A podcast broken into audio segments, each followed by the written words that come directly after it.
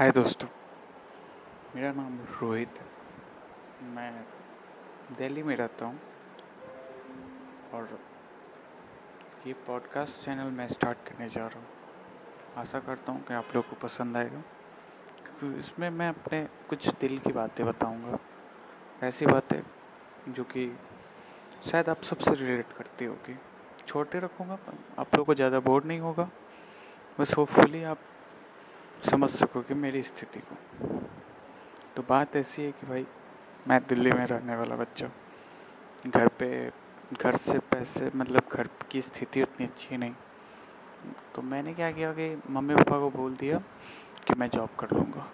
यहाँ job ढूँढा। Job का तो आप जानते ही हो, दिल्ली में क्या हाल है? एकदम क्राइसिस हो रखी यहाँ ना जॉब है, ना कुछ है।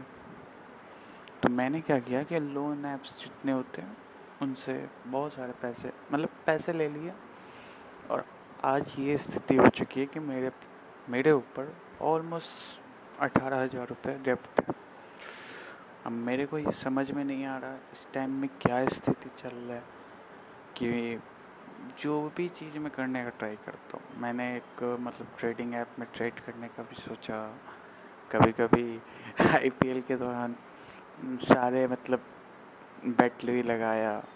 सोचा कहीं तो किस्मत चमके।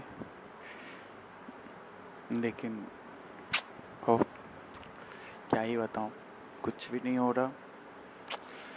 और ये फ्रस्ट्रेशन फ्रस्ट्रेशन मेरे दिमाग पे चल रहा है। अब ये मैं समझ नहीं पा रहा हूँ कि मेरे को फिर जमा भी करना है इसी मध्य क्लास तक मैं कहाँ से लाऊँ ये पैसे? देखता हूँ भाई। लाइफ छोटी थोड़ी है। अभी तो आगे भी बढ़ना है। आगे और भी सफ़र तय करने हैं। ये ये एक छोटा सा पॉडकास्ट स्टार्टअप था एक तरीके से, जो मैं अपने फाइनेंशियल क्राइसिस के बारे में आप लोग से डिस्कस करता इससे आप लोग को क्या सीख मिलती है कि भाई, अपने घर वालों को कभी भी झूठ मत बोलो, ये लोन व ऐप वगैरह के झमेला में मत पड़ो। मेरे को क्या था कि पबजी का भी नशा था। मैंने यूसी खरीद खरीद कर, खरीदने के लिए लोन लिया। और आज ये है कि मैं परिवार वाले की नज़र में मैं जॉब कर रहा हूँ। और, लेकिन रियलिटी तो यही है कि ना मैं जॉब कर रहा हूँ, ना कुछ फाइनेंशियल क्राइसिस से जूझ रहा हूँ। सारे लोन ऐप से लोन रखे रखे। अब मेरे को समझ में ये नहीं आ रहा कि मैं करूँ तो करूँ क्या।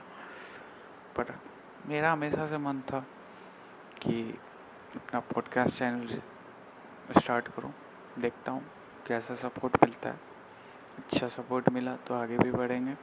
अभी तो अपनी स्टोरी भी बताऊँगा आगे चल कर आशा करता हूँ आप लोग को पसंद आया होगा।